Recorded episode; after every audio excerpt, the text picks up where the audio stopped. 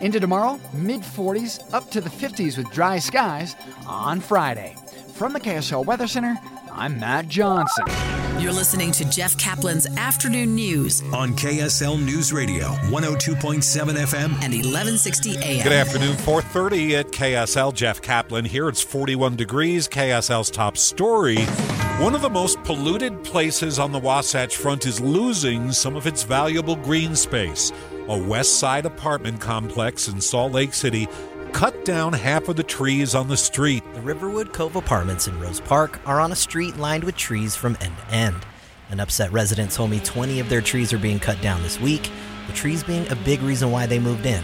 Dan Strong with Westside Coalition explained the heat island effect to me, saying the difference in temp between the east and west can vary by up to 20 degrees due to the lack of trees. We love our trees. We also lost about a third of them to that windstorm three years ago, so we've got work to do even to get back to where we were a few years ago. Apartment Regional Manager Ashley Davis says those 20 trees in their complex are sick and at risk of falling.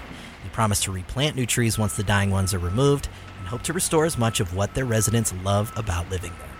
Eric Cabrera, KSL News Radio. Utah lawmakers want to see if the state can create a centralized water database and a water center so that everyone can see the drought conditions. KSL News Radio's Adam Small has details on the bill. Numerous agencies track water all over in terms of understanding and accessing that data today, Utah State Engineer Teresa Wilhelmsen described it this way It's not the, the clearest data for someone just to pick up and use. Um, I think I kind of described it as a box of Legos. On top of keeping it all in one database, she says it would be easier to understand. It would also be a lot easier to track water around the state and in the Great Salt Lake Basin. The bill still has several hurdles to clear before it would reach the governor's desk before next Friday at midnight.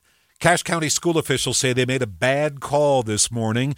They held a regular school day, but KSL meteorologist Kevin Eubank says as the morning wore on, the snow piled up. Overnight, they ended up with four to seven inches up in Wellsville to Logan and up in the Woodruff area.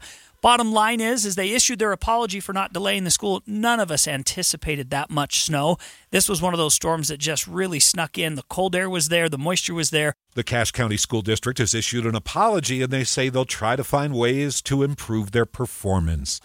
Good news today for many Americans with student loan debt.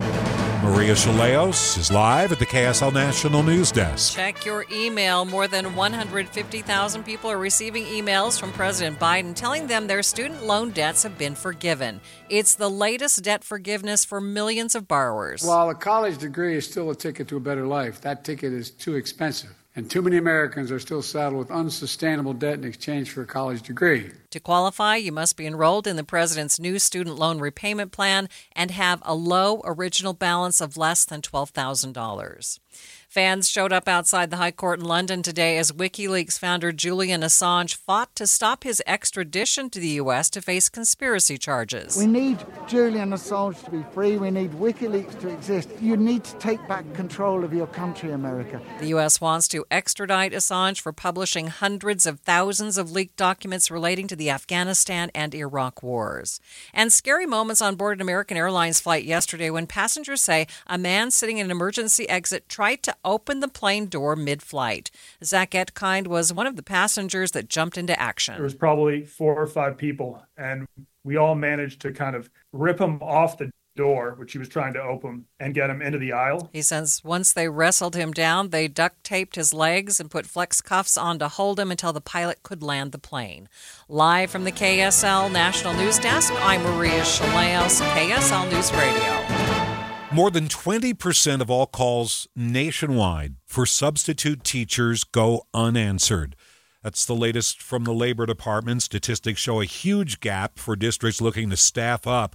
Dr. Ian Roberts from the Des Moines Public Schools in Iowa tells ABC News for a large district like theirs, they could be looking to fill hundreds of spots a day in city classrooms. In some instances, a district that has 2,700 teachers, we may have as much as 300 teachers who are absent each day. Some substitutes say compensation is the problem, and they often need more than they're given to make a job worth their day. KSL News Time 435. Utah lawmakers are supporting a bill to increase the maximum amount of time a person can be committed for mental health treatment by a police officer. The maximum amount of time someone could be committed now is 24 hours. But if this bill passes, that would increase to 72 hours. Is jail always the right option for individuals who are committing crimes or, you know, causing a, a public disorder? We believe that the there's more tools, more pieces to the puzzle than the, than just jail. Bill sponsor Representative Tyler Clancy says that anytime they expand on commitments, they need to also expand resources. So part of this bill would study future needs and capacity at hospitals. The bill passed unanimously in committee and is now headed to the full House for consideration.